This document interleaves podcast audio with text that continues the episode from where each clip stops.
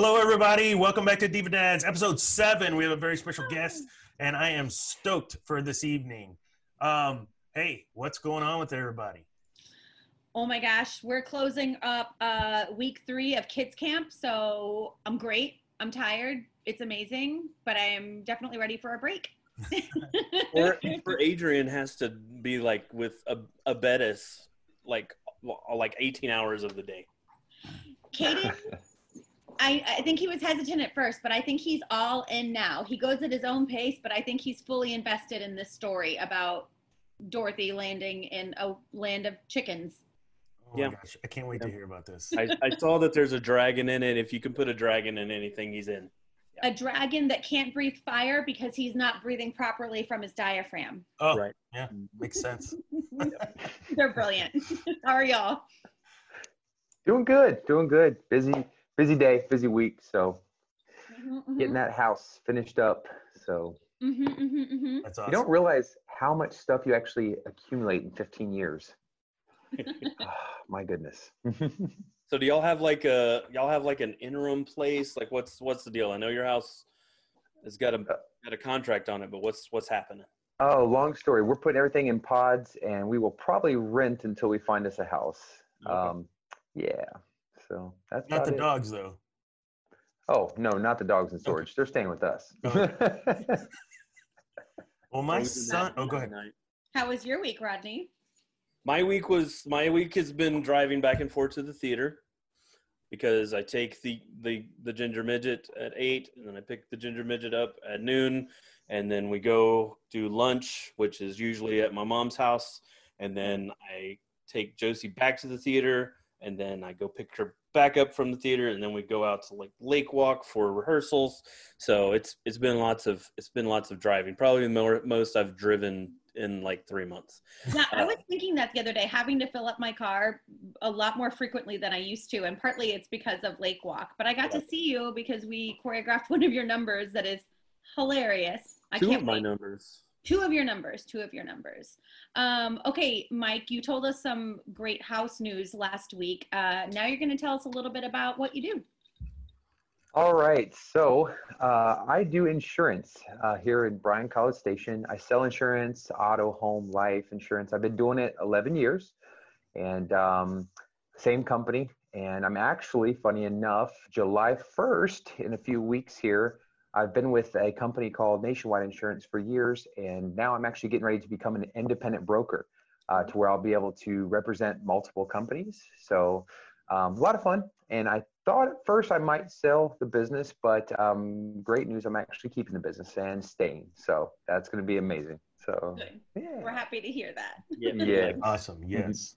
Um, there is a little bit of theater news that I'm actually going to just mention briefly it here, um, but I'm going to leave it to Tyler Lewis to talk about, and I'm going to be posting, um, you're going to be seeing this episode this weekend, and by that point you will have already, already seen his theater news uh, on our Instagram. So don't forget to go to the Diva Dad's Instagram, but he's going to talk a lot about what's happening with the Black community on Broadway and how they're responding to this movement as a community. Um, so I'm looking forward to um, seeing what he has to say about that. But I want to get past Broadway and talk about our news and our little baby Broadway girl who's sitting right behind Rodney, that he, and he's going to tell us all about her. Yeah, so uh, my daughter Josephine, come on, come on in. So I had her hang, hanging out in the wings. You can pull up your chair and sit. Be comfortable. Be too short. Oh, so you're going to stand? You're just going to hover? Okay, that's Perfect. fine. All right, so this is Josie.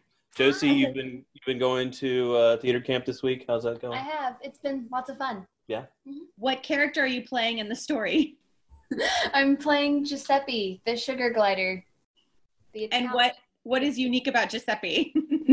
He's... He screams Italian phrases all the time. Do you know Italian phrases? No. They're, they're made with a sample. Different kinds of pasta. I speak in fluent pasta. Nice.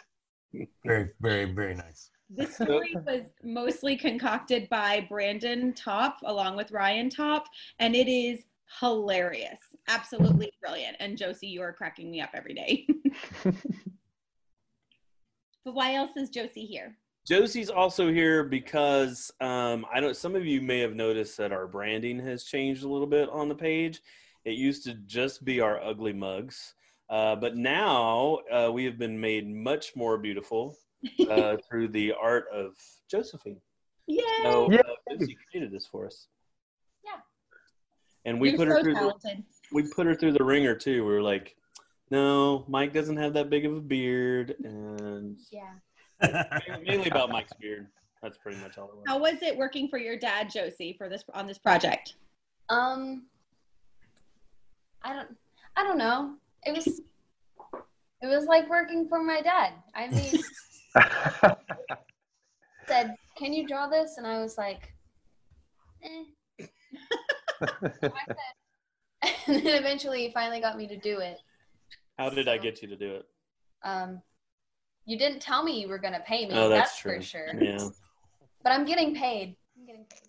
Nice. Little girl. Well, pay Little her girl. and give her a raise because our logo is fantastic. Yeah. Mm-hmm. I do have a question, Josie. When I inevitably dye my hair again, are you going to be able to keep uh, keep it updated? yeah. yeah. Cool. No problem. You're hired. There you go. And when we start selling merch and coffee cups and T-shirts, uh, Josie, let me know. I'll help you negotiate your royalty contract, okay? Don't let your dad, you know, try to get one up on you. So, oh, great. All right. Thank you so much, Josie. But she's got something else because I something showed up in my inbox the other day. Uh, it was this video. Apparently, uh, apparently, there's been a response to our videos, not necessarily these long form videos, but these short form videos on some other platform. What what's that all about? Tell me. Um, what. Well, it's a group of teenagers, a group of teenager teenage girls fr from the theater, and um, we're here to correct everything that y'all do. What? I'm glad you're holding us accountable. Kind of, kind of, kind of. Um, yeah. We're going, we're going to like give, hopefully we can give some tips and hopefully we can make y'all's content better. Oh. And specifically yeah. our TikTok content. Yeah. Mm-hmm. Hey, what's wrong with our TikTok content, Rodney? There's I, a I lot know. wrong with your TikTok content, Mike. Yeah. Diva. Yeah, and uh, yeah, Mike, you you had the most uh, TikTok content for them to critique, so you know. Josie, what is the name of this segment? Um, The Tea According to T T C Teens. Perfect. Nice. Love it. Perfect. So this is another reason to tune into the Diva Dads Instagram because this tea time according to the T T C Teens is going to be a regularly updated segment, and I am excited and scared. Love it. All right, thanks, Josie. Go away. Okay. All right, thank you, Josie. Bye, Josie. Bye, Josie. Bye. Okay, the other thing that we need to talk about is a few weeks ago, I put out a video about our bingo cards. So if you guys did not see that video, it is on our uh, major platforms, uh, social media, uh, Facebook primarily. Um, but uh, check that video out, and it shows you how that you can create your own bingo card so that this uh, podcast is a little bit more interactive. And then if you're not into um, bingo cards, but you're more into cocktails, then it could easily be transitioned to a drinking game.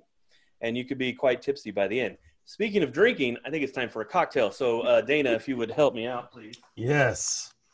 Cueing the prep video now. Hello! And welcome to another week of Point Drink Prep with Rodney. For this drink, we're going to make a Schraub. And for a Schraub, you need the following ingredients. You need a cup of red wine vinegar.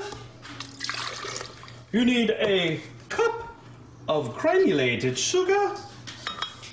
You need a cup of berries, blueberries, and red raspberries, and half a teaspoon of black peppercorn. Be sure to get them all off. Put them in blender and puree. Isn't that lovely? Oh, your puree into a container. Put it in the refrigerator to chill until you're ready for your cocktail, Fluff. Beautiful. ah, okay. Wow. So, now that you've got your your puree, your shrub, as it's so uh, so called, you know, I, I, I will have to say, I know you guys were looking forward to possibly uh, partaking in a pickle cocktail, and I tried one. I really did. I tried it. It was seven layers of awful. Like, oh my gosh. Of course it was. Oh. Well, I couldn't handle it. Like, we threw it away, and, like, I threw away some expensive vodka. Like, it was that bad. Okay. So, anyway, uh, so we went with this. This is another uh, Nicole uh, Gordon Hanks uh, contribution. So, um, which is funny because I don't even think she drinks. But she gives me lots of good drink ideas, so that's awesome. Um, so, anyway, you take your shot. Um, and it's it smells delicious. You're going to put some ice in your... Uh, mix the glass here. Is that a uh, Reds Festival glass? What? Yeah, it's a yeah Texas Reds. Nice. Yeah, we're fans. That's actually from like the first Texas Reds. Uh, that one's from two years ago. I have it. I think that's point. Diva. Point. Point. No. All right. All right. So uh, you're gonna add a couple ounces of your shrub here. It's nice and thick. Those fresh blueberries and raspberries, they are delicious. Ah, okay. Then you're going to need an ounce and a half of your bourbon. Once again, working on finishing up my little handle here of Maker's Mark. Gonna have to replenish soon. Okay, so you put that in your shaker and you take it. Okay.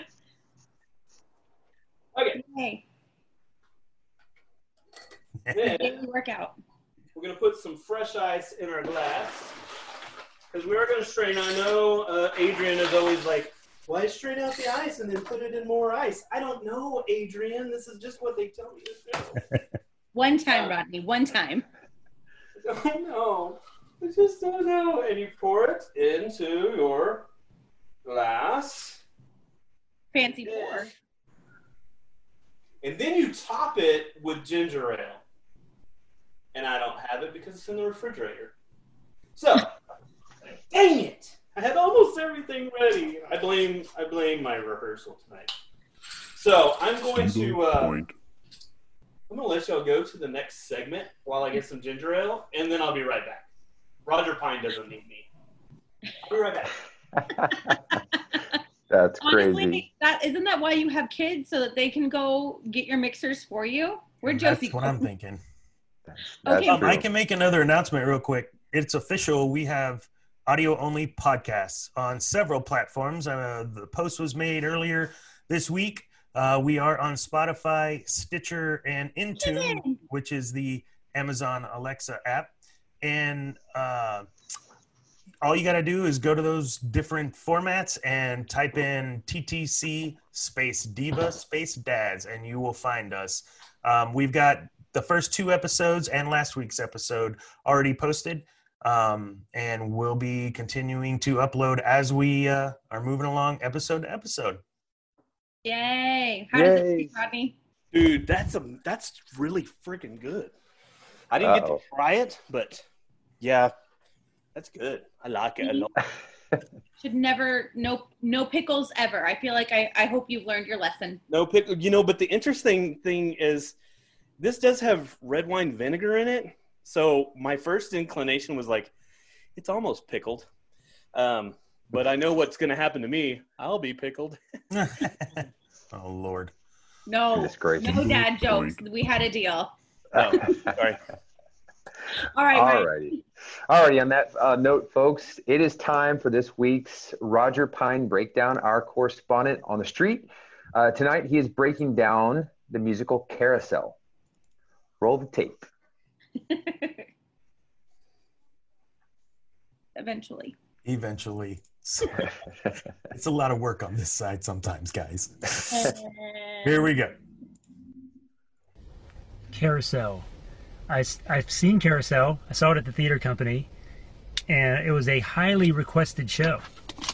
And uh, plot summary, there, I mean, there's some abuse. There's like an abusive relationship, and then, and then the this is not a joke. The main character has like a, it's like a twelve minute song, and this is a spoiler, but he he dies.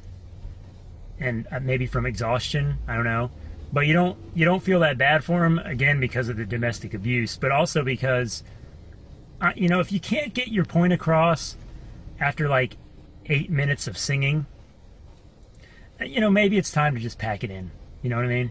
So uh, yeah, I think that's all in the first act. I don't. I think some stuff happens in the second act too, but those are the highlights that I remember from Carousel.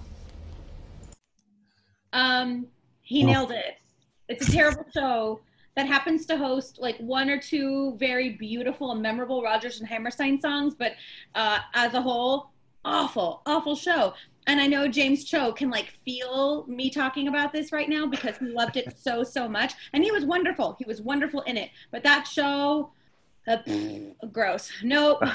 Hard pass. No, thank you. Uh, Roger mentioned the abuse. There's actually a line in the show because he actually slaps his own daughter.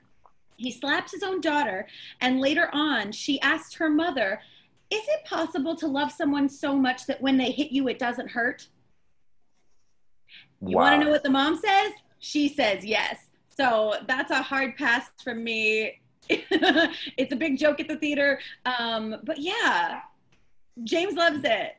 Cool. Wow. Oh, and that, that's probably really harsh. He doesn't love it for that reason. He does understand that there's a lot of problematic material in it. He just has a, a soft spot in his heart for that show. Um, and so going right into our guest, I'm pretty sure she would agree with me, so we can start with that. Um, but we are now introducing one of my best friends, Michelle Campbell-Greene. Yay. Yay. Hello, Michelle. Hi, Michelle. Um, real quick, two things. Tell us a little bit about yourself, but also tell us what you think of the musical Carousel. Uh, well, first of all, Carousel's trash. Yay! It's terrible. Uh, and hello, I'm Michelle. Uh, I am super excited to be here today. I started with Theatre Company in two thousand two, when I was a junior in high school. I was Sally Brown and You're a Good Man, Charlie Brown, uh, which was a dream role at the time, still is. And um, I've been a theater kid since junior high and majored in theater in college, ended up interning in New York uh, for the publicity office, which was a theatrical press agency, so publicists, but for they represent a musical instead of a person. Uh, and I got to work on, well, intern, on some really cool shows like Wicked and twenty-fifth Annual Putnam County Spelling Bee, on Golden Pond, starring James Earl Jones, just to drop a name. And um, I never met him, but I did get to him. And uh, some other uh, smaller theaters as well. And then um, I ended up moving back home through a crazy uh, story where the very short version is I got hit by a drunk driver and ended up uh, messing up my knee pretty badly and moved home. And while I was down here, I ended up getting a job uh, as a technical theater director at A and M Consolidated, and then uh, kind of started my career as theater education. So this will be my fourteenth year as a teacher. So. Yay. Wow. Welcome. Thank yeah, you. Welcome. I'm really excited to see your face. And we have Cameron Mosier to thank for having you here. Mm-hmm. Yes. One of our favorite people.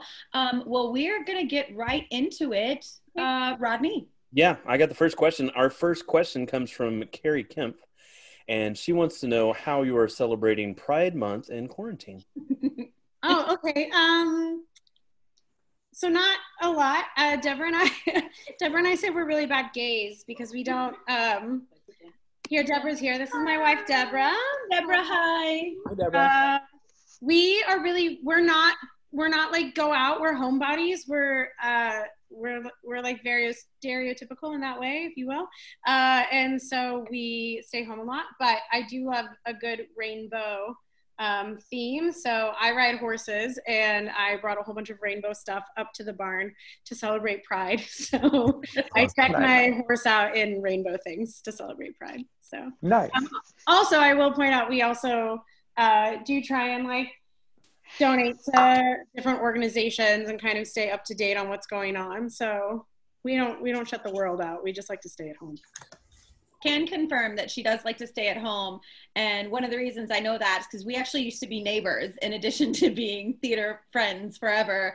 Um, but one of the last times I left my home pre-quarantine was to go to see a live podcast in Dallas with Carrie and Taylor, and we stayed at Michelle's house, and we didn't really feel like going out afterwards, so we thought, oh, we'll just go home with Michelle and Deborah, have a nice quiet glass of wine. And uh, Taylor went to sleep on the couch while Carrie and Deborah and Michelle and I, pretty sure we drank until about four o'clock in the morning. Oof. It's an easy night. In hindsight, do not recommend. It was a great way to kick off quarantine. Yeah. Last last Big Bang. It was great. Thanks for the hospitality. Always.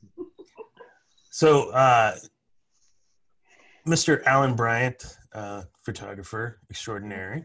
Yes. Um, wants to know, if, how long has it been since somebody called you Sally? I mean, Michelle.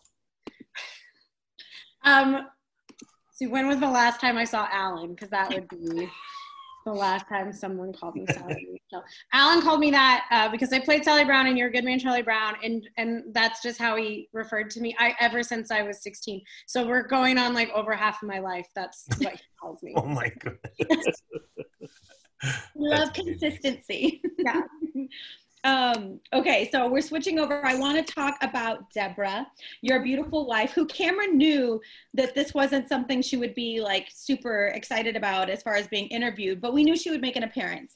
Uh, but Kelsey Coleman specifically is asking about Deborah. She wants to hear the Deborah Michelle Campbell-Greene love story. Who flirted first? Did you have a first date? What were your first impressions of each other? And then from a personal note, you guys kind of got married twice. Yeah. You can tell us a little bit about that. Sure. I'm going to talk about it. Uh, she'll peek in. She'll pop in. Um, yeah, so uh, Deborah and I actually met. I was assistant dean costumey, sort of, for Sweet Charity. Um, I had just, like, just moved back home from New York and was looking for a way to not be at my house all the time. Um, so of course I went to Theatre Company, and uh, I was in charge of doing the costumes for, what was that called? Oh, um, Hey, Big, Big Spender. Spender. That one. What was this one? Um, and I was in charge of like getting those costumes together. And this was pre super organized yellow theater. So it was when. Wait, like, what? There's a there's a less organized yellow theater out there? Rodney, oh. I, I keep telling this to, to Dana and Rodney. Y'all have no idea how good you had it when you started. Yeah. You would walk in, and I, I can't even, like, it's like like volcanoes of clothes just everywhere. I can see that. So you would just like kind of reach into a pile and like pull something out, and then you would like this. Um, Michelle, do you remember the maze that you had to get through when you walked into the yellow to go to the left side of the costumes? You had to like separate a stack of costumes, and duck then, like, under, yeah. go through something in order to access like the wedding dresses and the fur coats, and it, it was an, a literal maze you had to get through. Yeah, uh, yeah. So that was what I was pulling costumes from, and. Um, And I don't remember anything. Deborah remembers this more vividly, but whatever I put her in initially so. was not good. And so I didn't look great, but I definitely I haven't done that much community theater. I was like, I must look okay from stage if they're okay putting me up with this. Like, I think I look kind of bad, but I'm sure it's fine. um, and then Michelle, we've just run Big Spender. I walk off stage and Michelle just goes, "You look awful." Follow me. I'm gonna fix you. That was our first interaction. I called, told her she looked awful, but then I fixed it. I feel like you looked pretty yeah, good by the end. I looked really great. Um, and then we were in Millie. Yeah, and then we were in Millie together, and um, that was a really girl-heavy show, and that was when the dressing room. Well, I mean, the dressing I think are still the same. Are they not, Adrian? Yeah, they just yes. That's that's before. Like, just before. was like right after John Hall had built the two dressing rooms that we have now. Yeah, okay. Um, but it was super crowded because that dressing room when you have like a majority girl cast. So Deborah and I just hung out in the green room a whole lot and we got to know each other. And in true Hufflepuff passion, or fashion, uh, Deborah had no idea I was flirting with her, had no idea I was interested. Not a clue. Um, so there was quite a long courtship, uh, one-sided on my side. And... Um, which, just to say, from my side, I was like, oh, this really cool woman wants to hang out with me. And every time we'd hang out, I'd be like, I don't know, I'm kind of weird and awkward. She probably doesn't want to hang out with me anymore. And then she'd call and she'd want to hang out some more. And I'd be like, this is great. This wonderful person wants to hang out. Yeah. She's so funny and she's so cool. So, um, yes. And our first date uh, was actually on Halloween, not planned. Uh, we were just like, we need to put this in writing, so to speak. So we're gonna have our official first date. What are you doing next Wednesday? And next Wednesday, the Wednesday was Halloween, and we didn't, we didn't know that at the time. Uh, and so we started dating on Halloween. Uh, we got engaged uh, about a year later. We got married two years after that, and then we got legally married in twenty fourteen. So we do have two wedding anniversaries. So I love that. Yeah, I got to go to one of them, and it was pretty great. Yeah. Um, our Our real wedding, as we call it, was in Bryan at the Aston Mansion. So. Oh, wow. Cool. Um, it was the best. It was the best. It was a great party. um, I have a little bit more from Kelsey. Okay. So Kelsey is a former student of yours, and she wants to know what it's like being a teacher, and then what is the transition like as you become a teacher to your former students, but then you're a friend. Um, specifically, Kelsey, you were her teacher for a really long time, but then you guys are friends. You came back and later directed her as an adult, as a strip club owner uh, in Rock of Ages. Um, so yeah, she wants to know how that is, making that weird transition. Um, it's definitely awkward. Uh, I will not pretend that it's not. Thankfully, um, Kelsey's an adult and like a very like cool lady. So by the time I came back to direct Rock of Ages, um, she was very much like, I don't even know how old Kelsey, she's like twenty-five, right? She's still like twenty-two to me. I know that's not. Yeah. um, sorry, Kelsey, if I like said your name or your age was wrong. Uh, but like she, and also I was like gone and then I came back. So like there was definitely a disconnect. So I was able to talk to her more as just like, you're this other person that I'm directing. Um, but it is definitely tricksy. Um, but it's just something like I try and be as professional as possible. And like, I, ex- I expect my students to behave on a professional level when they're in high school. So when they do community theater, they're able to do that transition really easily without having to feel like they're less than or that they're not prepared. So I feel like, I mean, it's a weird experience, but as long as you go f- from a really professional angle, like I don't think there's anything. I have a little bit of a follow-up to that. Um, yeah. What what was your experience or how did you feel when you saw these people like Kelsey that you kind of brought up now in the community theater and they are so incredible on the stage? Like, like what is it? Is it pride? Is it accomplishment? Like what, what are the things you feel whenever you first noticed that or saw that? Yeah. Um, pride, I think would be the most, like, yeah, there's pride. I cry, I'm a crier. So like I cry a lot to process my feelings. Um, I do remember like the first time I ever, huh? Or were they? All three of them. Okay, good. Yeah. Um, the first time I heard Taylor Christensen sing, sing, like I had heard her like goof around, but she was always, you know, when she was my student, she was always a technical theater. She was a st- stage manager or costumes. So I had never seen her like sing. And I mean, I just remember like being like, ah, ah, you know, uh, which is appropriate for Taylor because she cries all the time too. So um, yeah, pride, like watching Kelsey turn into such a brilliant comedic actress. I mean, she always was a brilliant comedic actress, but watching her grow up and watching her voice mature, um, you really just like being able to ex- experience that and see that growth is something that I think is really special to theater teachers.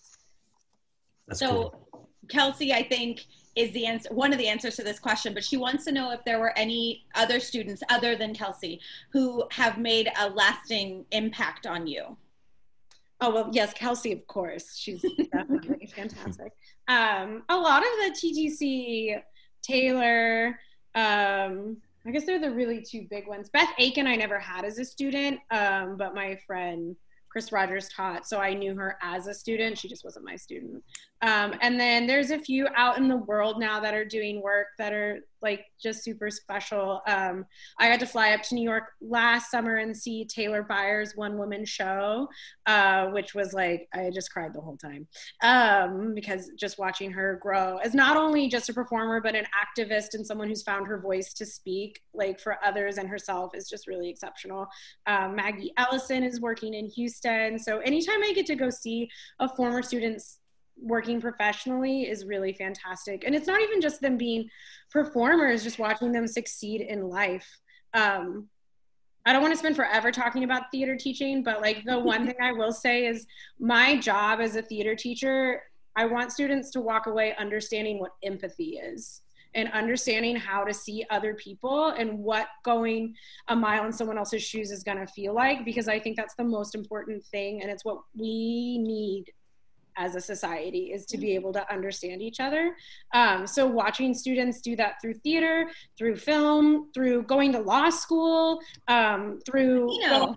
to med school, going to just go be teachers themselves, like, I mean, just, being able to see like those little lessons flourish is something that I hold really dear to my heart.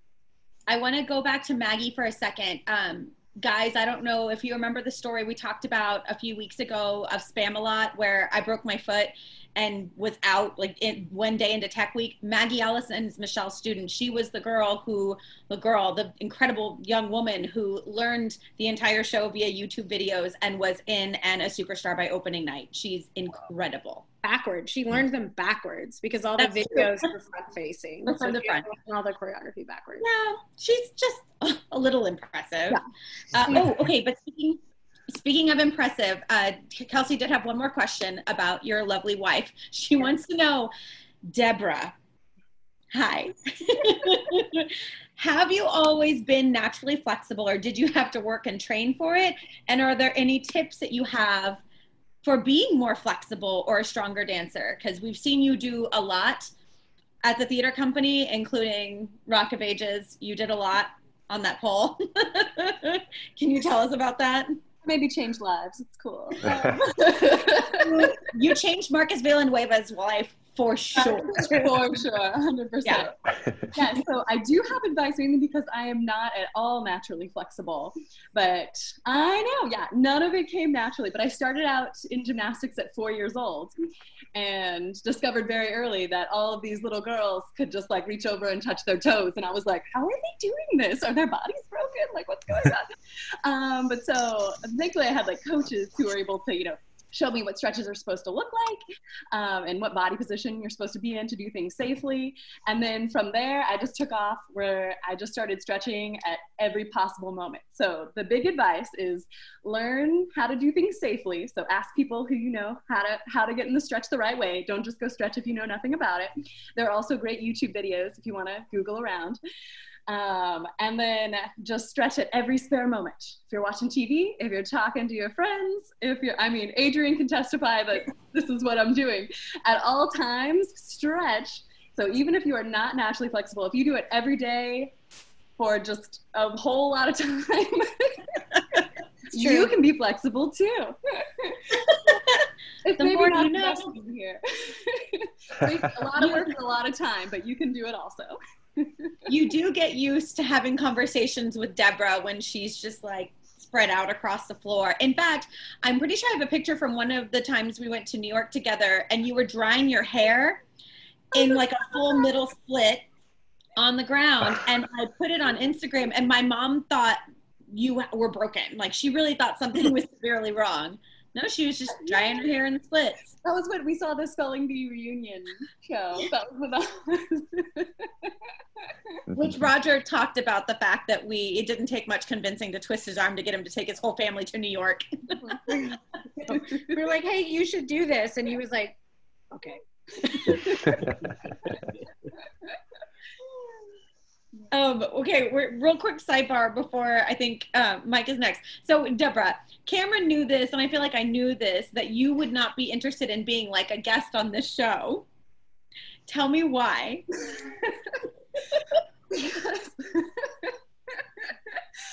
as soon as questions are directed my way about me, suddenly my vocabulary becomes monosyllabic.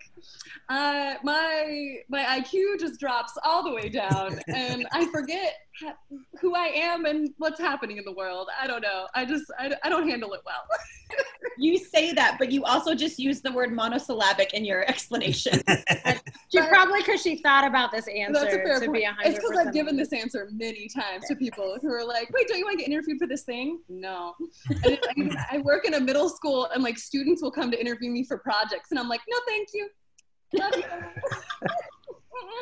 Perfect. Okay, sorry, Mike.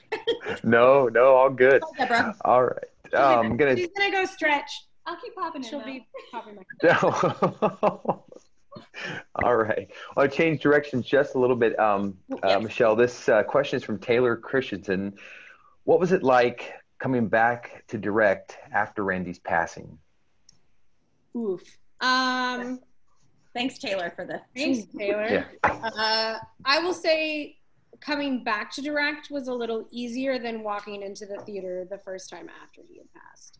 Um, and I was thankful that we were able to come back and see a lot of shows, um, and we were able to come back for the wake. Um, so being there for that, I think, helped buffer that um, sadness a little bit. But I will say um, auditions were the hardest part, because I did not feel, I did not know where I should sit. Oof. Um, yeah. Because I I knew where I should sit to see the best view and to be able to see everything, but like that's Randy's seat. I'm not sitting there. And then I wanted to sit in the front because uh, that's also a great place. Um, but I was like, oh no, that's like that's also where Randy used to sit. And I'm like, I just didn't I didn't know where to. So that was like an awkward dance of like what seat. So I think I took a, a row back, if I'm correct. Um, but yeah. And then the longer I was there, the easier. I mean, I guess it's just that saying about time. Um, but there are definitely times when we were up there programming. Uh, Chris had a little spooky experience. Um, yeah, we'll have to ask Chris the details, but Randy definitely messed with him while we were programming Lights for Rock of Ages. Um, so, but yeah. That sounds about right. Yes. That's perfect. He's got a good story. He's got a good story. Okay. But I don't remember the details because I wasn't there. But he's coming for Dads After Dark, yes? I'll make sure, yeah. Brilliant. Well, even if he doesn't come for Dads After Dark, Chris Rogers, if anyone doesn't know, is set to direct The Wedding Singer eventually. We will not see him as soon as we would like, but we will see him eventually. Yeah. Yeah. All right, so the next question is from Catherine Morgan, and she wants to know what your favorite show was to perform and what your favorite show is to direct. Um, I think hands down my favorite show to perform was Spelling Bee. Um, I could do Spelling Bee every day of the week for the rest of my life and be a happy human. Um, it was a really special show with that cast though. Like it would have to be that cast. Uh, that was just a really special group of people. Um, my favorite show to direct, I don't know if I have an all-around favorite show uh, because everything has different moments that I really love. So every show has something in it that I absolutely adored from a director standpoint. My favorite show to direct with adults in it was Rock of Ages because it's one of the only ones. Uh, and that was also, I will say Rock of Ages is one of the only shows that I've worked on that I can hear a song from it today. I could hear a song from it a week after we closed and not want to skip the song, which that means a lot. Yeah, I feel like sometimes you're like, oh no, um, thank you. Um, but yeah, I think I was trying, I saw this question I was trying to think about. I think Thoroughly Modern Millie at Carousel, uh, which Adrian choreographed, um, starring uh, Alexa Cepeda and the Taylor Byer and Maggie Ellison was in it, the two we mentioned earlier, and a whole bunch of amazing other people um, who I don't know, and Taylor stage managed it. You can ask Taylor about the curtain episode if you really want, but I don't really want to go there. Uh, but um, yeah. That show was special. Those girls were that was not a normal high school show. No, and nobody knew how to tap except for like three people. And Maggie was dance captain for that show, and she led them through tap boot camp over like a six-week period. And those girls were flawless by the time the show opened. So yeah. It was a really, really cool group. No, so. That was insane. That was amazing. All right, Dana, I know you're mid-chug. So uh, our favorite dad joke uh, extraordinaire, David Manuel, um, has, has a question that's, uh, any interesting stories from interacting with Broadway performers, whether that's New York, Stanley Wayne Mathis here or elsewhere? Um, so Stanley is like literally God's gift to this earth. He is a really... Who Stanley Wayne Mathis is? Oh, yeah. So, sorry. Yeah. Stanley Wayne Mathis uh, has an insanely long Broadway resume. Uh, Jelly's Last Jam. He was the original Schroeder in the revival of You're a Good Man, Charlie Brown. Um, he's the guy that sings Too Darn Hot and Kiss Me Kate. If you've seen that Tony performance, that's him. Uh, he was in Nice Work If You Can Get It. He toured with the Book of Mormon uh, recently. Um, and he came down to direct You're a Good Man, Charlie Brown at Troupe, and I was really fortunate enough to be his assistant director. Um, and it was really great. I don't have any like stories other than like, he's a brilliant man, and he's a baker, and he makes really good. I can't eat gluten anymore, um, but I would just to eat one of those cakes again. Like, they were really good. Um, and then when I interned in New York, I, I was the intern, so like I was not allowed to talk to the talent. Like, that was not something like twenty-one year old me was allowed to do. Um, but I will say, Um, one of my favorite memories from working up there was the opening night of Spelling Bee on Broadway. Um, part of the press agency's job is to run the opening night party, and, you know, you pull all the reviews the next day and you're arranging all the press, which is what the reviews are. Um, so I got to assist with the opening night party, and that was really cool because it was a lot of their Broadway debuts. So a lot of that cast had never been on Broadway before. So I just, my favorite memory, my job was to work the photo line. So I had to like hold stuff for people while they got their photos taken. Um, but watching them take photos of each other on like really, like really old phones, right? So we're not like flip phones, like these aren't iPhones, um, and like, or like actual like cameras, um, taking photos of them getting their photos taken, or like their parents all came and took photos of them doing the press line and stuff like that. And just being able to see that like, that like theater magic, it doesn't matter if you're on Broadway or at a community theater or doing, you know, educational theater, like it's, it's, you're always gonna have people cheering for you. And that was just like a really cool experience. You have one celebrity encounter that has nothing to do with Broadway, but it's important to me. Okay. Who, what was this, who was the celebrity that lived in your building that you would run into, that you did run into in the elevator or at oh. the mailbox? It was Chris Noth, but I never, I don't think he, I don't know if he lived in my building or if he just lived in the building next to mine. I never saw him in the elevator. I saw him like, we like crossed paths going entrance exits. Perfect. That's all I need. Just like a little yeah. bit. Yeah. Y'all. We weren't friends. I never said hello to him. I just was like. Missed opportunity is all I'm saying. Yeah. Does this mean anything to you guys? Frenemies. He was on uh, Sex and the City, right? Yes. It's Mister Big himself. All right, Mike. Oh, oh my goodness. How did this question get in here? Oh, my goodness. Well, Michelle, I met you um, at, at uh, Rock of Ages in twenty eighteen. It's the first yes. time I got the chance to meet you. Yeah. And so um, I think the obvious question needs to be asked. Um, at what point did you think Stacey Jacks and Mike Kilgore were a match made in heaven? Well, Mike, if I'm going to be completely honest Single with you, point. You were just the only one there, so...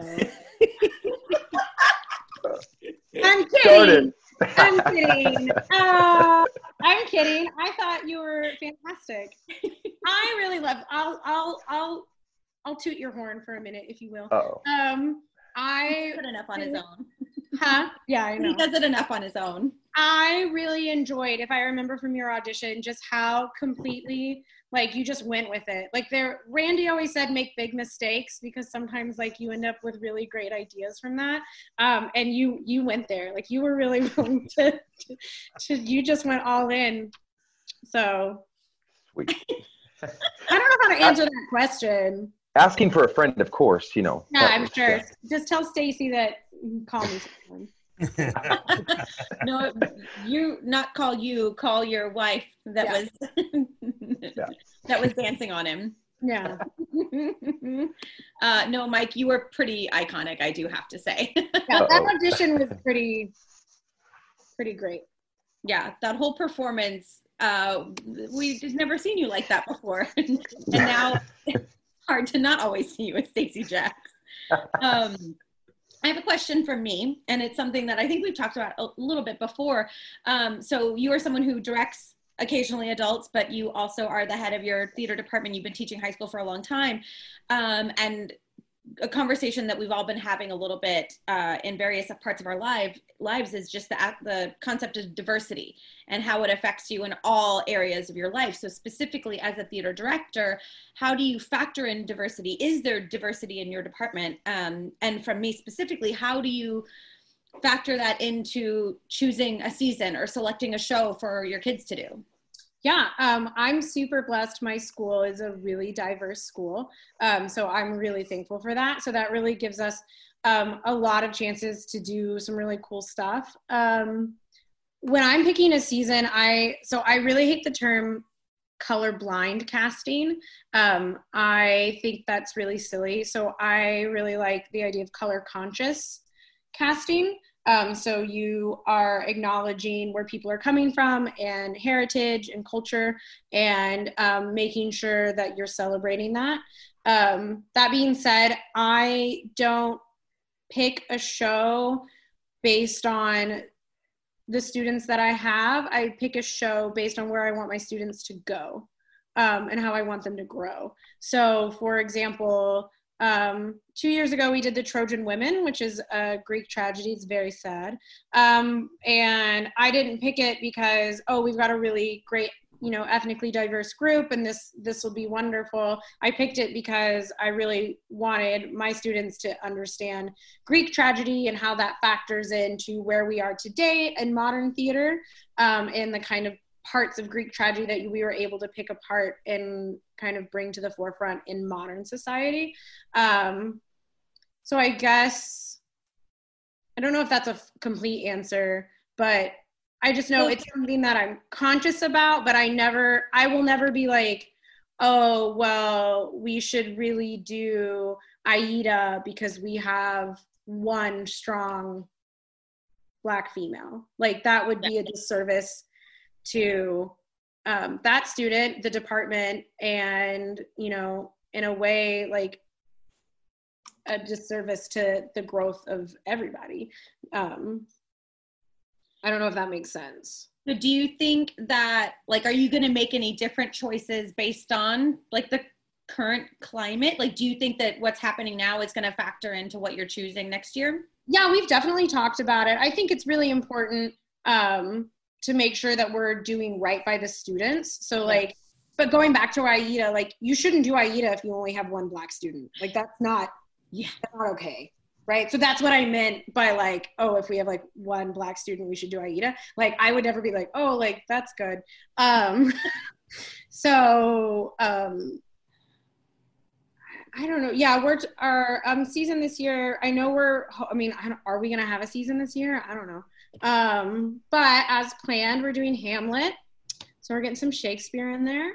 Um, my coworker's directing that. I'm directing twelve Angry Jurors because I feel like it's very appropriate for where we are.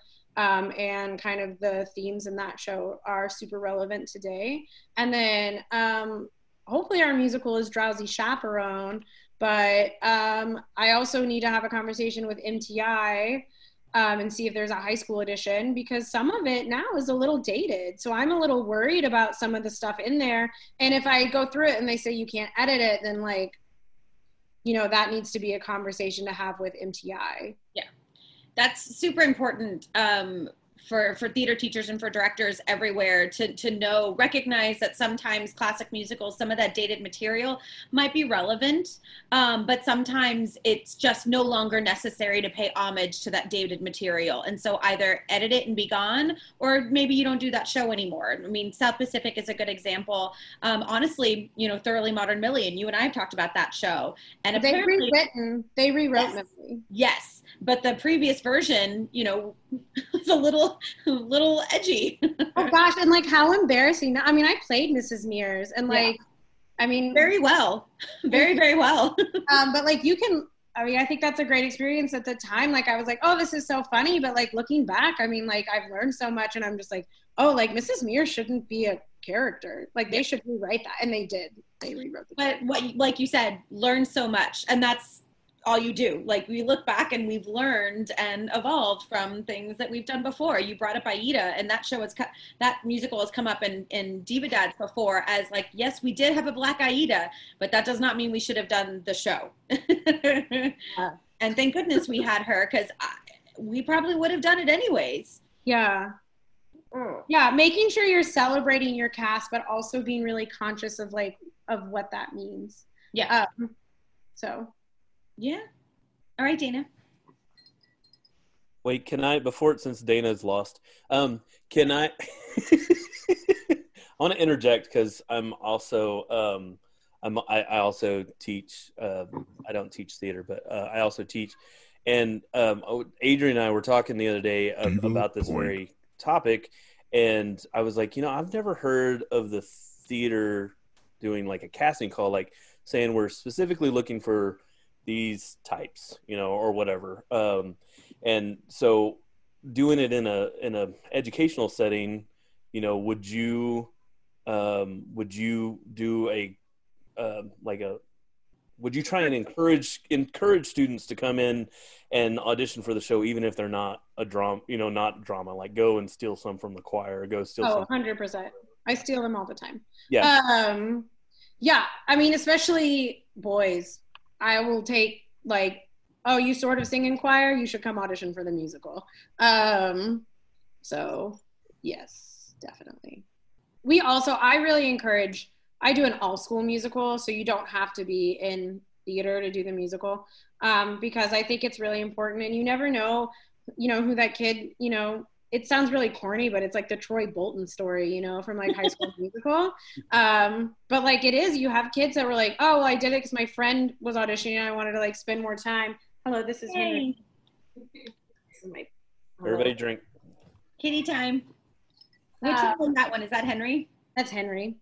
Oh, yeah, uh, where you are. Oh yeah, I'm at my parents' house. So hello from College Station. Uh, which most of the people watching this will probably be from College Station. But uh, hello. We Are surprised they gonna pop in and say hi? Huh? Are they gonna pop in and say hi? I'm sure that will happen, yeah. Uh, it may not be during, the, it may be after dark.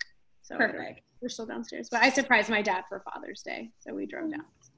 Uh, Dana, did you uh, find yourself?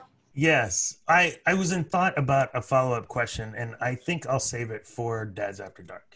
But please remind me to circle back to what we were just talking about. Take it down in my notes. Yep. Yeah, I see you typing away. Um, uh, yeah, so Beth Aiken, who we mentioned earlier, uh, she wants to know what your about your dream role. What would your dream role be, or or has already occurred? Yeah, so I have been fortunate to have like a bajillion dream roles at Theatre Company, um, which I feel like, I was listening to Cameron's um, interview prepping, right? So I knew what was going on. Um, and he talked about, this is a sidebar, but I feel like I'm allowed to sidebar, right? Um, your lovely mother asked if he ever auditioned for a role that he didn't get. Um, and he went on a big thing. And I thought it was really funny because, uh, he got the baker, um, and he did not want the baker. And I auditioned for Into the Woods for Little Red. I wanted Little Red so hardcore. Like I was like gunning for it. I remember it. Your audition was like, Little Red, pick me. I sang a song called My Party Dress, and it's from the point of view of a five-year-old at a party. Like, I mean, I literally was like, hello, look at me, I am short. You should, and I have red hair, and you should cast me as Little Red, please, thank you. Um, and uh, and we got to callbacks, and Becky Braden just like knocked it out of the park. She was brilliant. And I was like, cool, cool, cool, okay. We all, I guess that's that. um, and then I ended up as the baker's wife, which was like, it was the first lead I've ever had. Um, I know my type. I'm not the leading lady. Like, I am the very funny sidekick, and I am very good at being the very funny sidekick. Um, like, I will, I will claim that. Um, so getting the baker's wife was really scary for me because I had never had to be vulnerable on stage. I never had to kiss anybody on stage. I never had to have any sort of emotional arc on stage. Like, I showed up, I sang a funny song, I did a little bit, and I left most of the time, um, which was great. Uh, and the baker's wife was really challenging for me. So I thought it was really funny that Cameron like one hundred percent didn't want the baker, and then we both ended up in those parts. Um, but yeah, dream role was definitely Rona Lisa Peretti um, from Spelling Bee. Was just like, because I had such a connection to it from Broadway, um, being able to do it was like really special. And then a, a dream role that I haven't done yet, I would kill to play Missus Lovett in Sweeney Todd. Mm. So you and you and Cameron just battling it out. I still can't get the image of Prince Herbert as Missus Lovett out of my head. Like, I need that. Yeah. Really bad. Yeah. I mean, I could, he's like a, he's like a, a very like frail thing. I could do saying you could take him out. I'd hire Deborah. Pew, pew. Oh my gosh. She, I'm pretty sure he would just like keel over, like he would be the fainting goat that's just like no, and yeah. Then like make a TikTok of that now. Oh yes, we were talking about um the lack of up-to-date content from the Diva Dads on TikTok, and myself, I have like a baby shark video and like a cute thing of my um nephew, but Michelle Campbell-Greene is a pretty good on TikTok. Yeah, I, I only have like four videos, so, but you can follow me at the Rusty Stirrup, so feel free. I also There's a great one with their horse from like a couple days ago that I yeah. love. Yeah. It's all horses. Oh my gosh. We're about to, we're about to take it sideways again. Okay, go. All right. Uh, this question also is from Beth. Um, have you ever been discriminated against for your sexuality, especially in a professional environment? And if so, how did you handle it? Um, that's a good question, Beth. I don't think so. I don't think I have to my face. I feel like I am a, I'm a pretty loud person when it comes to stuff like that. I'm a very proud person when it comes to stuff like that.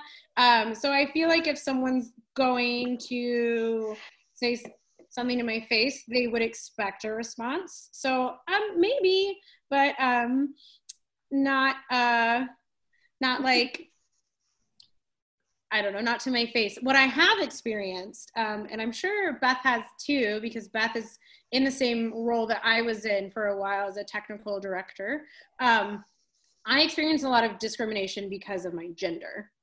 So not so much that I'm gay, um, but that I was a lady in Lowe's um, buying like nine hundred dollars worth of wood and nails and supplies, trying to, you know, buy everything we needed for a season, and like definitely getting a lot of like, hey, little lady. Uh, I know once I built a deck uh, when Adrian and I were duplex makes, I built a yep. deck for us. Mm-hmm. Um, and I went to Lowe's and I was like buying these, like, you know, the concrete blocks that you like level and put in to put your deck together. I was buying like sixteen of them for our deck. And I'm, I'm like literally like hauling them, and like when this like dude strolls up, I'm like, hey, what you doing? And I was like, I'm just getting this stuff. And he's like, well, do you know what you're doing? And I was like, yeah. Just back, oh, God. Back at it. And then he was like, uh, well, did your husband send you? Oh. And I was like, no, I'm building a deck for my wife. Uh, but if you want to help me move this, I'm fine with that. And he was like, well, what do you build? And then like grilled me. I mean, I was like, gr- like for ten minutes about what I was building and how I was building it. And was that the best choice? And finally I was like, it's fine, thank you. And I left.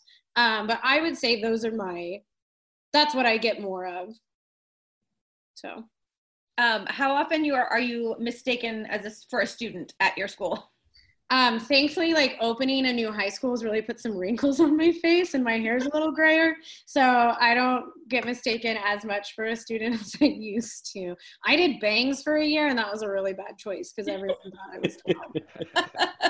I'll never do bangs again. Good advice. Good advice.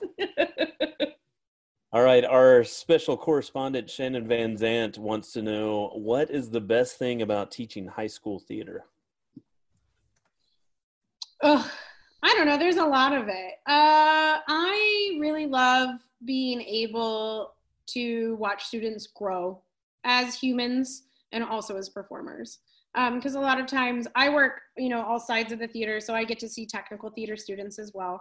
Um, so watching someone who wasn't comfortable working with a table saw, suddenly, you know, two years later they're showing someone else how to use the table saw. That's like a really great moment for me as a teacher, knowing that like they've and have this confidence now that they used to not.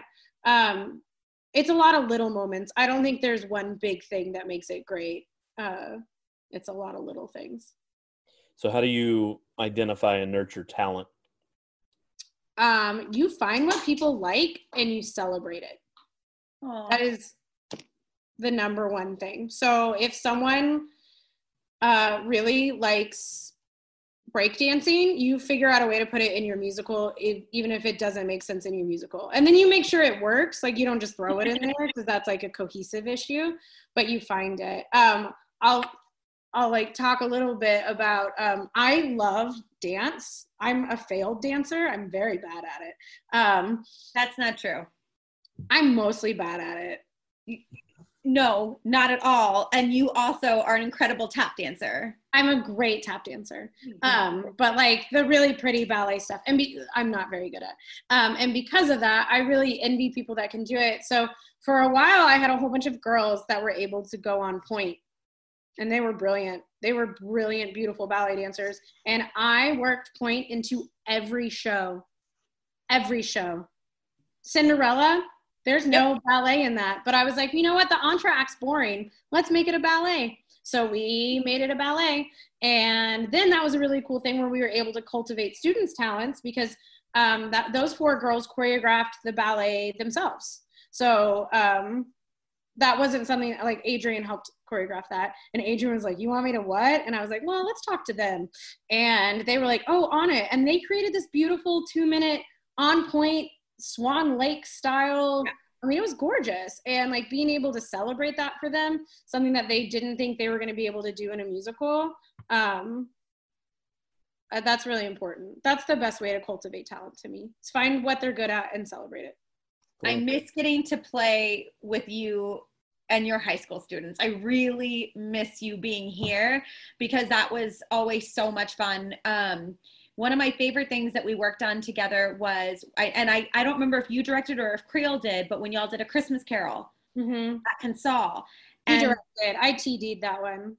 And we did this, we had these ghosts do this. It was right at the height of dubstep, and I know that's very dated at this point, but there was this, these dubstep Christmas carols. It was really cool. It was a really, really cool. So there was this very like aggressive and creepy, you know, like contemporary dancing with some incredible talented girls. And, you know, I think that was, was all females. Um, and we just incorporated this really interesting music and these just freakishly talented dancers out of nowhere. You guys had like black lights, so it was super creepy. Um, that was so much fun. I miss doing that. Yeah, that was fun. Adrian and I speak the same language. So it's like a really nice, um, fun fact. A caveat of me directing Rock of Ages was only if Adrian choreographed it. I said I wouldn't. I felt very special. I was like, well, I won't do it unless you do. So, um, and it worked. And it worked. But like, I mean, for those of you that are watching, or you guys, I don't know if Mike was in Rock of Ages, but I don't know if the other two of y'all saw Rock of Ages. But um, the Oh Sherry moment, um, that's not in the Broadway musical. What we had staged was um, the love interest trying to find Sherry. And so it was like this whole like searching through a train station. And I just told Adrian, like, okay, so I have this idea and it's slow-mo and there's suitcases and the suitcases are blocking him. Like, David can't get to her because, because of the suitcases and it's in slow-mo. And Adrian was like, got it. Okay. And created this like beautiful, I mean, that, I mean, I think that's like just really, uh, that's like the poster child of how the two of us work together. It's so true. It's true. Like, we very much like this, good, you got it. And then we move on. Yeah. The, the, oh, Sherry, but that was really good. That was a really fun scene. 'Cause it's like a really quick song, really short. There's not a lot to it, but I remember that always being a really special moment in the show. Um, I remember specifically because with all the crazy, like crossing with the suitcases, I would always have this moment with Jackie Kild- Kilgore where we would be face to face with our suitcases, like making direct eye contact for like thirty seconds, which is a long time. um, and then the sweet moment with like the heart around them kissing for the first time, like that was special. Um, I did try to back out of Rock of Ages. Yeah. Um, leading up to it, I was like, you know, I would really like a break and I'm sure that we can find someone. It's going to be great. And you said no. Yeah. This was conditional. Yeah, it was conditional. I tried, fun fact, did I? Did you know I tried to quit Follies? What? I don't think I know that. I tried to quit. I pulled a Randy on you. Um, I stage managed Follies. So I was a stage manager for Follies, and then I was also in it, which is a not a good idea. No, um, it was, because this is a perfect example of I'm going to come on, do a little song and dance and make a lot of people laugh, and then I'm going to go leave. And that was, that was hilarious. I was Justin Buddy's Blues. I don't even remember where. I wasn't Buddy Blah. That was Catherine Pope. She was also brilliant. The two of you were hilarious. Yeah. I was like, hi, Buddy. I think that was mine. I had a frame. I like framed mm-hmm. my face. Uh, but anyway, it was like during one act season, and I was just really overwhelmed. And being in the show and stage managing was a lot. And I just remember like trying to pull Randy aside like two weeks into rehearsal. And I was like, Randy, it's too much. And I just really think someone else could do it. And he just looked me dead in the face and said, no. And he walked away from me. He, there was no further conversation. Like, he was just like, no. And then left. And I was like, uh, good job. Well, I'm glad that you didn't quit that show. That was beautiful. Well, I was still going to stage manage it. I was just trying to back out of being in it. Like, but he said no. So I said, okay. I'm glad you learned that lesson, because Rock of Ages was one of the best summer shows. It, it was just amazing. It was a lot of fun. It was a lot of fun. All right. So I've got uh, one more question from Shannon Van Zant. She wants to know what you would say to someone interested in pursuing musical theater in college. Ooh, she's good at this. Michelle has coached so many students through this process. Um, start dance lessons yesterday. Start dance. If you want to major in musical theater, not I want to go to college for theater, that's a different story. But I want to major in musical theater, start dance classes tomorrow. Because having a foundation of dance will help you in the dance call. It'll help you in how you move on stage in your solos. It'll help you with everything, your presence, your poise, how you present yourself. Getting a foundation of dance is the most important. And then the second thing would be start working now. If you're a junior, make a list of your colleges that you're really interested in. Make your three dream schools, make your five safety schools, and then your five okay really safety schools, uh and do your research. Every college has a different requirement. So you've got to know, some schools only require a song and a monologue. Some require two monologues and two songs. Some require pre-screens, which is something where you have to send in a tape of you before you get invited to even go audition. Um, so you have to get those in before the audition date. Um, so doing your work. And if you're listening to this and you're like a T T C person and you want to go to college for musical theater, send me a Facebook message. I was about to say, like, can you, uh, like, you could, people should pay you to coach them through college. Oh, thanks. Um, I, the other, okay, I wanted to say two things. So one thing on that is the other thing that you need to do when prepping for college auditions is to save money. Yes. Because for all of these schools that you're applying for, it's a huge amount of money just to apply. And then when you make it past the certain phase where you're flying out to audition, you're you're flying all around the country. Um, that stuff's not paid for. And so hopefully you have parents who are willing to help you, but save money. The other thing is, so Michelle is now available for coaching for uh, college auditions. The other thing that she is available for coaching for is if you have a daughter, daughter who's interested in pageants. Oh my God. Michelle patootie, is cutie patootie. she, um, she's the reason that this move is in almost every musical I choreograph. Um, she and, has an affinity and affinity for really, like, I like bad reality T V, but she likes really bad reality T V. Dance Moms, great. Toddlers and Tiaras, awesome. I'm currently binging ninety day fiance uh, with Sarah, Emily Miller, and Stephanie Blanton, two T T C alums. None of us live in the same city, uh, but we do Zoom, Zoom calls once a week to watch the episodes together. Um, So that's a little extended T T C family. uh, but yeah, seriously, if someone wants to go to college for musical theater, send me a message. Yeah, what if you're like forty-five and think you want to pick this up at this point in your life? Hey, there are a lot of really good programs out there that are like two-year uh, conservatory style things that are great. There's also a ton of actors and, and Broadway actors and film actors who did not find their way or get their break until their forties, fifties, sixties. Like, it's never too late. Yeah, if you look at all the roles on Broadway, not everyone on Broadway is a twenty-one-year-old character, you know, twenty-two, blah, blah, blah. Like, look at that stupid musical Carousel. There's old people in that.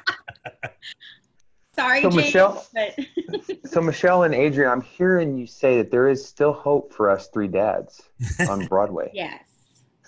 Yes. Sure. Sure. Sure. All right. So uh, moving along, Mister Parker Greer, uh, fan of the show, and we're certainly a fan of Mister Parker Greer. Um, what has been your biggest challenge as a director or actor? Hmm. I don't know. That's a good question, Parker Greer. Um, as a director, I'll say one of the hardest things is scheduling.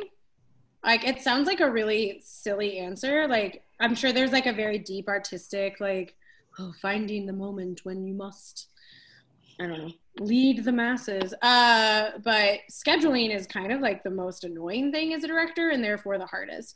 Um, figuring out what conflicts are and when you can't have rehearsal for this, when you can't have rehearsal for that.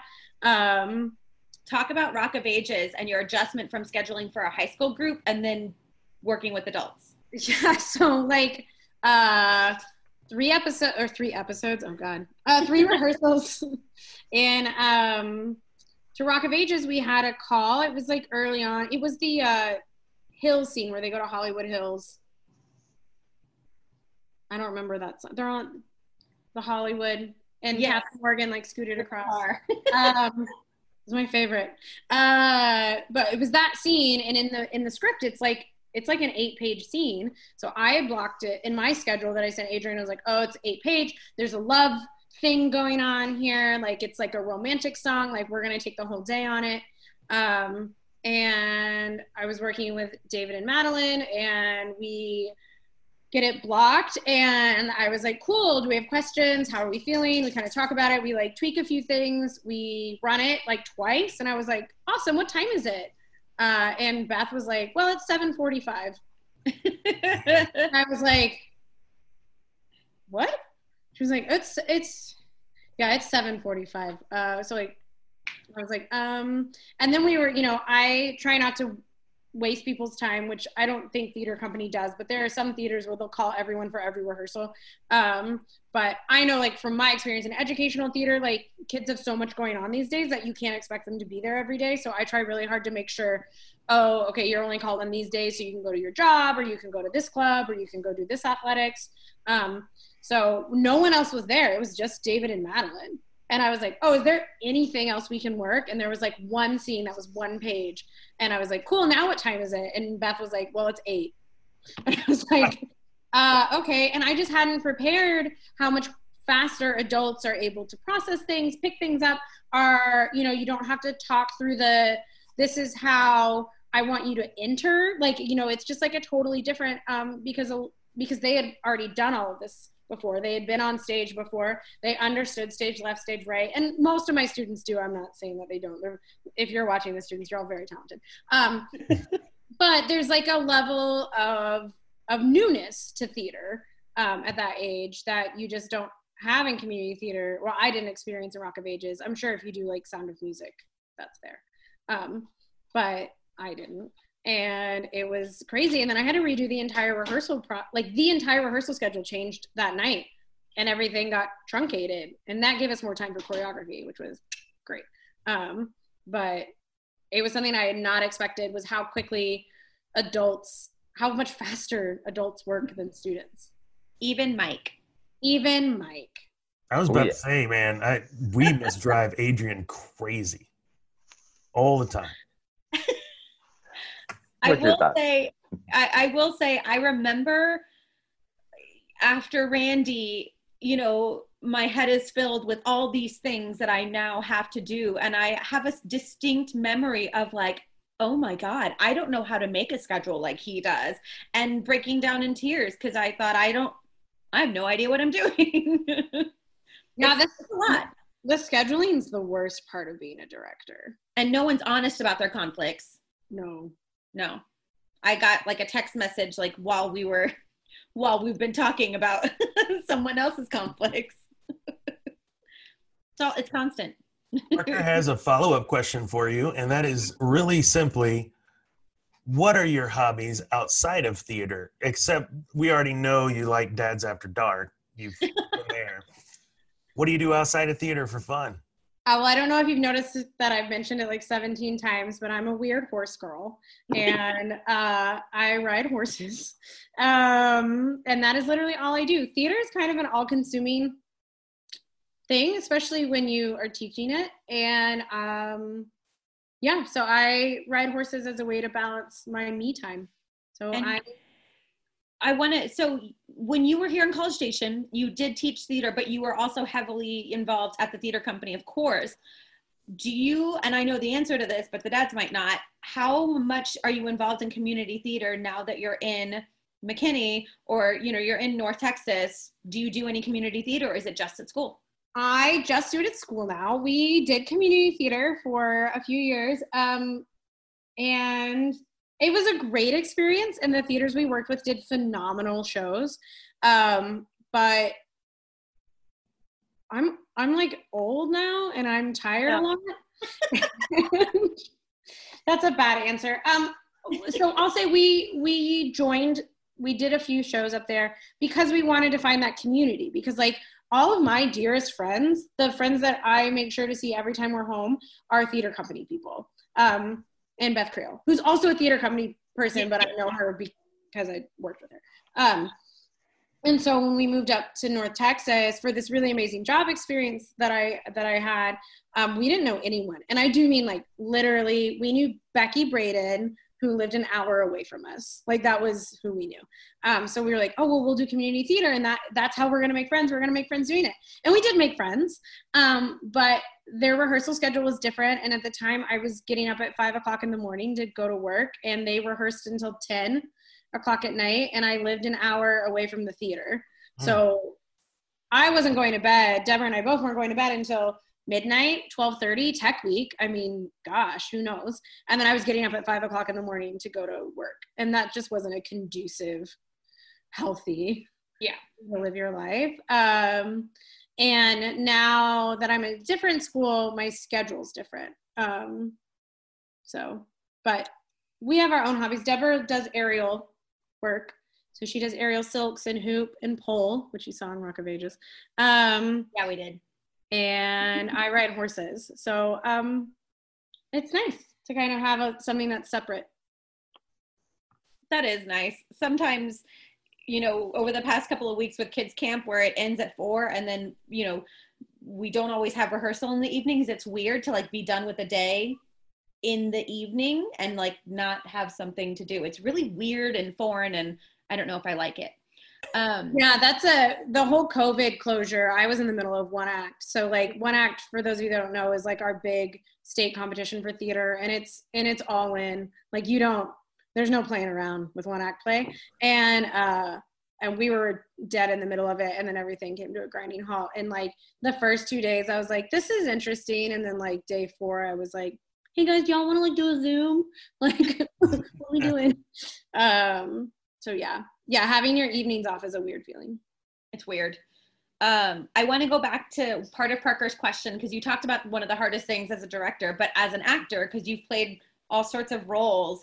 Um, and I think specifically at the theater, you're, the range of roles you've had is ridiculous. What's probably the hardest thing that you can remember having to do at the theater? Um, the Baker's Wife was probably, I kind of touched on that a little bit, but the Baker's Wife was, I'm really great at being self-deprecating, and I'm really good at like bringing humor um to around me, I guess, uh about me, whatever. Uh and the Baker's Wife was a comedic role, but there was just so much vulnerability there that that was a that was a struggle. Um having to sing pretty, right? Like a lot of my characters, Adrian's favorite, Shirley Markowitz, um and the producers, like that is an affected voice. So I never had to show my true voice. I don't know if up until the Baker's Wife, I'm looking at Deborah because I'm like, did I? I don't know if I had a role at Theatre Company up until Baker's Wife that I showed. Because even Sally Brown, when like my June, my first show there, is like, Sally's like really affected. And she like talks super nasally. She sings super nasally. Um, So like the Baker's Wife was the first time I was like very much like, this is me, this is my voice, this is who I am, this is what I really sound like. And that's a really scary thing to like put that out there and not be able to hide behind a character. Yeah.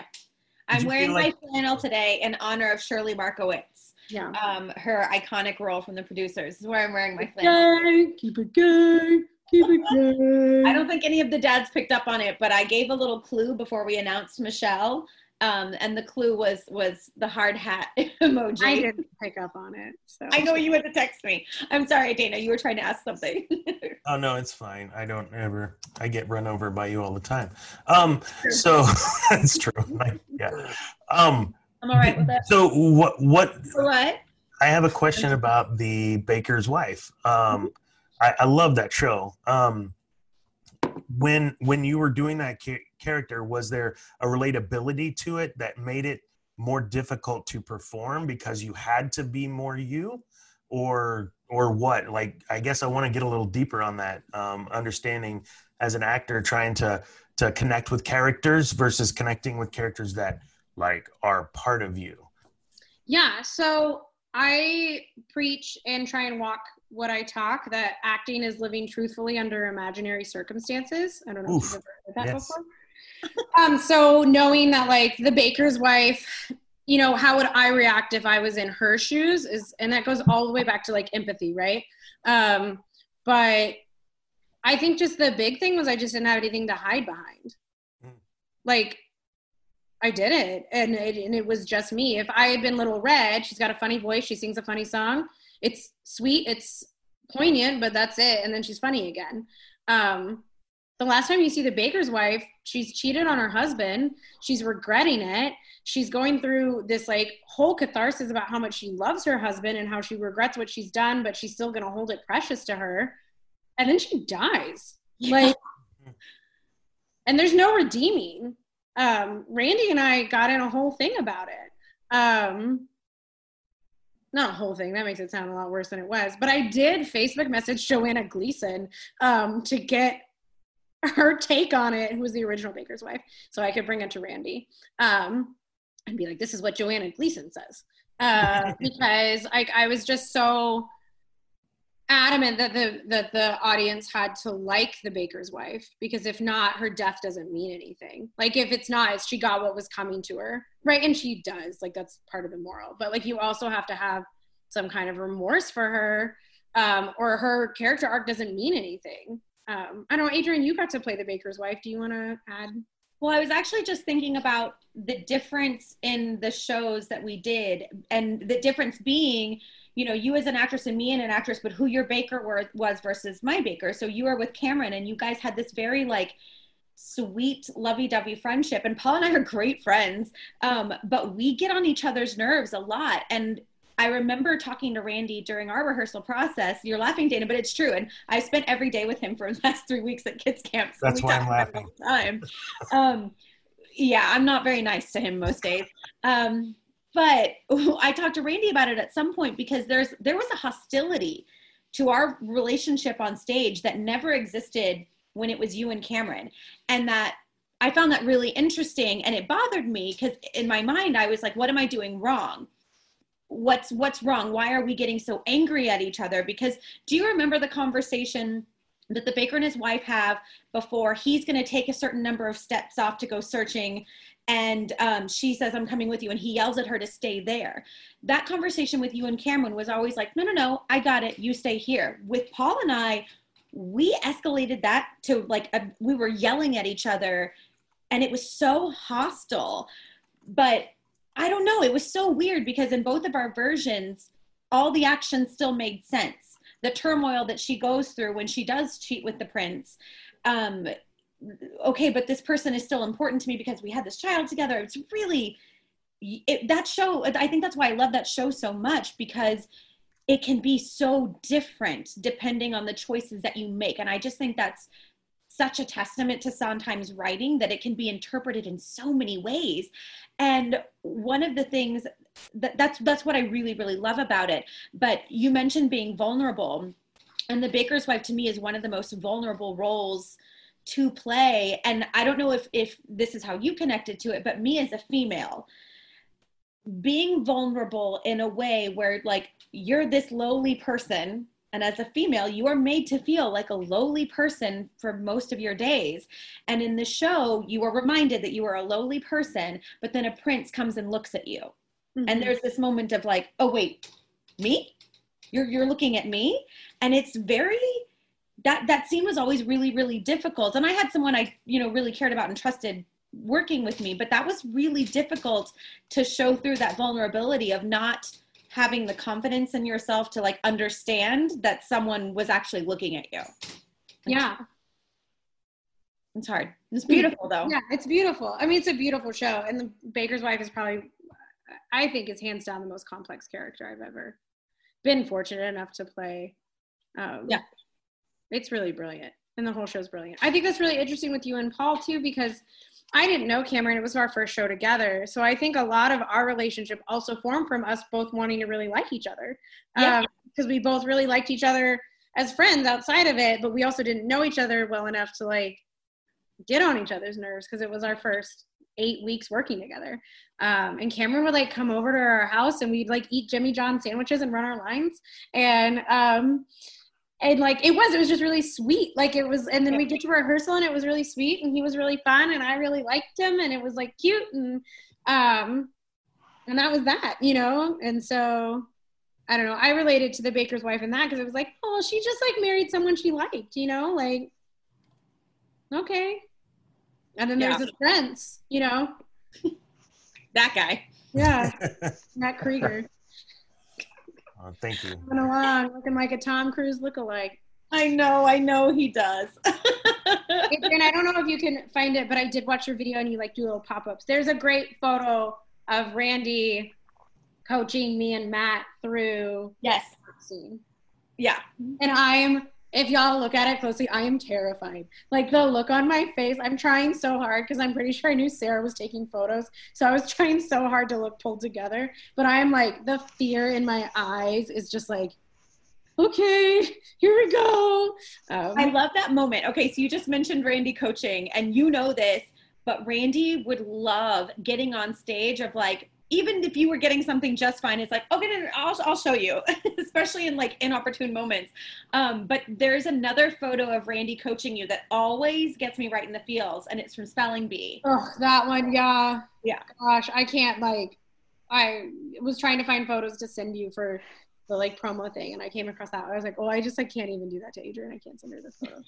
Um, but it, it's one of my most treasured photos of the two yeah. of us. It's really beautiful. We have a lot. I'm really, yeah, I'm really glad. But you and I have like a ton of really great stage photos, like some that I didn't even remember. Like, and you know, like one of the ones from from Into the Woods of you and I sitting down talking about, you know, he's a very nice prince, and those were really great memories.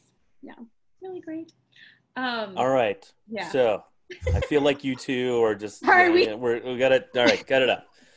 We're Michelle, starting our own podcast. You, I know, I know, and I and I I encourage it. It's great. We're we're all kinds of spinoffs, but we're gonna wrap up the interview portion. We thank you very much, Michelle Greene, for being a part of this episode, and please stick around because we've got a few more segments before we go to Dad's After Dark, and we know that Dad's After Dark opens up a lot of uh, Pandora's box. So we're we're excited to see what will happen there. So, Adrian, what's our next segment? Oh my gosh. I have a good one for you today. So the next segment is Dear Daddy. And Michelle, we would love your advice on this. Um, this is a really good question and actually hits a lot. It hits very close to home because I literally had this conversation yesterday with Hannah Shadanian. But Dear Daddy, as a young, flirty, and thriving thirty-year-old, that does, is not the part that hits home. Um, how do I go on dates and also social distance? Slash, what are good social distance date ideas? Oh, asking us. Uh, okay, Deborah. Except for it's ninety-eight degrees. Deborah's just like, you could sit at home. Yeah. I'm doing a whole lot of that. Make love and read that book and then chat about it on Zoom, and you'll you'll fall just head over heels in love for each other. Start a little book club.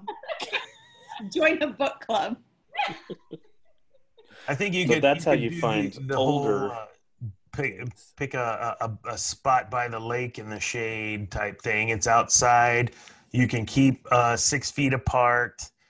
Uh, I don't even know if that's a thing anymore, but you know, it is. I am old, so okay. So mask.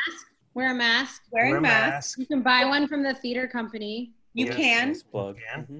We Thank have the ones you. with the stretchy ear loops now. Okay, but here's my follow-up question for my friend, actually for a friend, um, and also for me. Okay, so you've talked about social distancing dates, but how do you find those people to then go on socially distant dates with? Tinder. Um, the whole swipe no, thing Tinder. is not a good idea. It, I cannot think of one person that I know that was like, oh, yeah, I met this wonderful person on Fire, Tinder, whatever the heck it's called. I actually have a friend that just got engaged, so. Shelby Morgan, Morgan, who was in our production of Carousel, I'm pretty sure she met her fiance on a dating app. Oh, no way. All right, well, again, I'm an old guy. I have no idea. I got nothing. All my ideas are like, you know, listening to the bop music in the fifties on the jukebox. I, I got nothing. What? Oh That's my gosh. Not helpful at all. Okay, so I'm going to consider that segment a fail. Um, yeah. I'm Dana. sorry, Anonymous. It's not Anonymous. She's joining us later for Dad's After Dark. Fantastic. All right, Dana, you're next. Oh, I'm next. All right. Uh, the T T C photo of the week. Uh, I'm always excited to show these off. As you know, you go to theater company dot com and you can see what I'm about to show you. Our homepage, and on our homepage, if you scroll all the way down to the bottom, you will see, oh, photo archive, Little Night Magic. Music. No, music. What? Wow. Little Night wow. Music. Reading is hard. Reading is so hard. This show, okay, so this show was one of the ones that no one ever came to. Uh, we what? talked about it on, what? I yeah, saw it. We, we saw, saw it. it. We came. Well, that's what I mean. Like, of course, you guys are going to come see it. We drove down from Dallas. You drove down from Dallas for this yes. one? Yes. Oh, my gosh. Oh, my gosh. Um, it was beautiful. It was a really beautiful show. It was one of the shows that I kind of bullied Roger into doing. Um, and that show has resulted in Uh, like an almost annual Christmas party where we tend to break out into song and to sing this really complicated Act One song of, of the weekend in the country is what it's called. Um, so this is Amy Hens, who you all know, um, recently Missus Potts. She's fabulous. This is little Bella Lee, who literally just graduated high school. Michelle, she just graduated high school. That's crazy. Yeah. Like, I remember when she was eight. I know. Like, I think I went to her eighth birthday party. She was, and I bought her like a Webkins. Oh my God. She's now eighteen and going off to college. Um, okay, but I this I'm what tickles me about this picture, so the young man in this photo, his name is Walker. This was the only show that he ever did at the theater. He came up and he sang a song a cappella, which is a risky thing to do. And Walker is a good example as to why, because you really don't know if the person's able to stay on key or not. But Randy was kind of just, oh, well, man, look at this wonderfully talented man. So in a lot of Sondheim shows, there's a lot of cut songs. Like in Merrily We Roll Along, there's like the high school song that's cut from the show that Randy actually um, wrote a letter to Sondheim to try to get permission to do it in our show, which we didn't get to. It's fine. Uh, Sondheim actually wrote him back and said that, trust me, it doesn't belong. You'll be fine. Uh, but there's a cut song from A Little Night Music that Walker's character sang because he was kind of the butler to Amy's character. Uh, and it's cut, but Randy sure did get the sheet music and we plugged it in. Pretty sure he regretted it a few weeks in. um, but that's very much uh, grilled into my brain because I had to be on stage for the entire song. Funny people, silly people, silly people. That's what it's called. Um, this is not a silly show though. It's a really beautiful show and it's one of my favorites. And I feel like most of the people that were involved would say the same thing. That was beautiful. Yeah. That I think was the first show I saw Taylor Christensen singing. She's beautiful. Yeah, she was in the ensemble. Yeah. Her and Stacy were the were the quintet. And, and Mary Otto, right? And Mary Otto, yeah. Her and Stacy and Mary, and then Michael Reeves, and then Derek. I can't remember what his last name was, but Derek. So many Talk pictures that you're gonna have to find. Oh. For the time, one of all of them. I can do it. Challenge yes. accepted. All right, good. All right, so the, our next segment is Jennifer Riley's Fun Fact of the Week. Love Jennifer Riley. Hey there, Diva Dads. Happy another week, and welcome to another part of my dining room. This is Jennifer Riley, your fun fact correspondent here with another fact for the week. So first, I would like to introduce you all to Chester. Now, Chester is not my cat. He actually was owned by a physicist in the seventies, and he has his own pen name, F D C Willard. And the reason that Chester has a pen name is because he is co-author on a physics paper that was published in nineteen seventy-five. So his owner is a physicist, when and when he was writing his paper, he realized that he had used we instead of I the entire time. But instead of going back and changing it, he just added a co-author, his cat. So Chester is an internationally published, I guess, honorary physicist, which is more than I could say for my career up to this point. And so some, somewhere out there in the world, there's a manuscript with a paw print from Chester. And that is the fun fact of this week. I hope that you all are doing well. And I'm so glad that this is continuing. This has been so much fun. And I look forward to this week's episode. I'll see y'all soon. Bye. Oh my goodness. So where's Deborah? Can I just say that I so just, she's very excited. I love cats. I feel I, like you go ahead, I, Dana. I just I just today, like right when I came back in here to get set up for Diva Dads, I got all of my signage needed for defending my prospectus. So not defending my dissertation, but my prospectus, which I've been working on since February. And everyone finally signed off on it. But one of the things was like, if you change one thing, I know you're pointing me, you got to go back and change all this other stuff. I feel for you, kitty physicist. I I'm, I feel for you, and, and I'm with you. And I should have just made my dog a co-author because I did that a couple of times where I said we, and I had to do that search, find all, and replace. Oh, Paul can Paul can tell you how to do that. I was going to oh, say Paul, Paul needed to be there. That is hilarious. Yes. Wait, where's Deborah? Deborah, come back.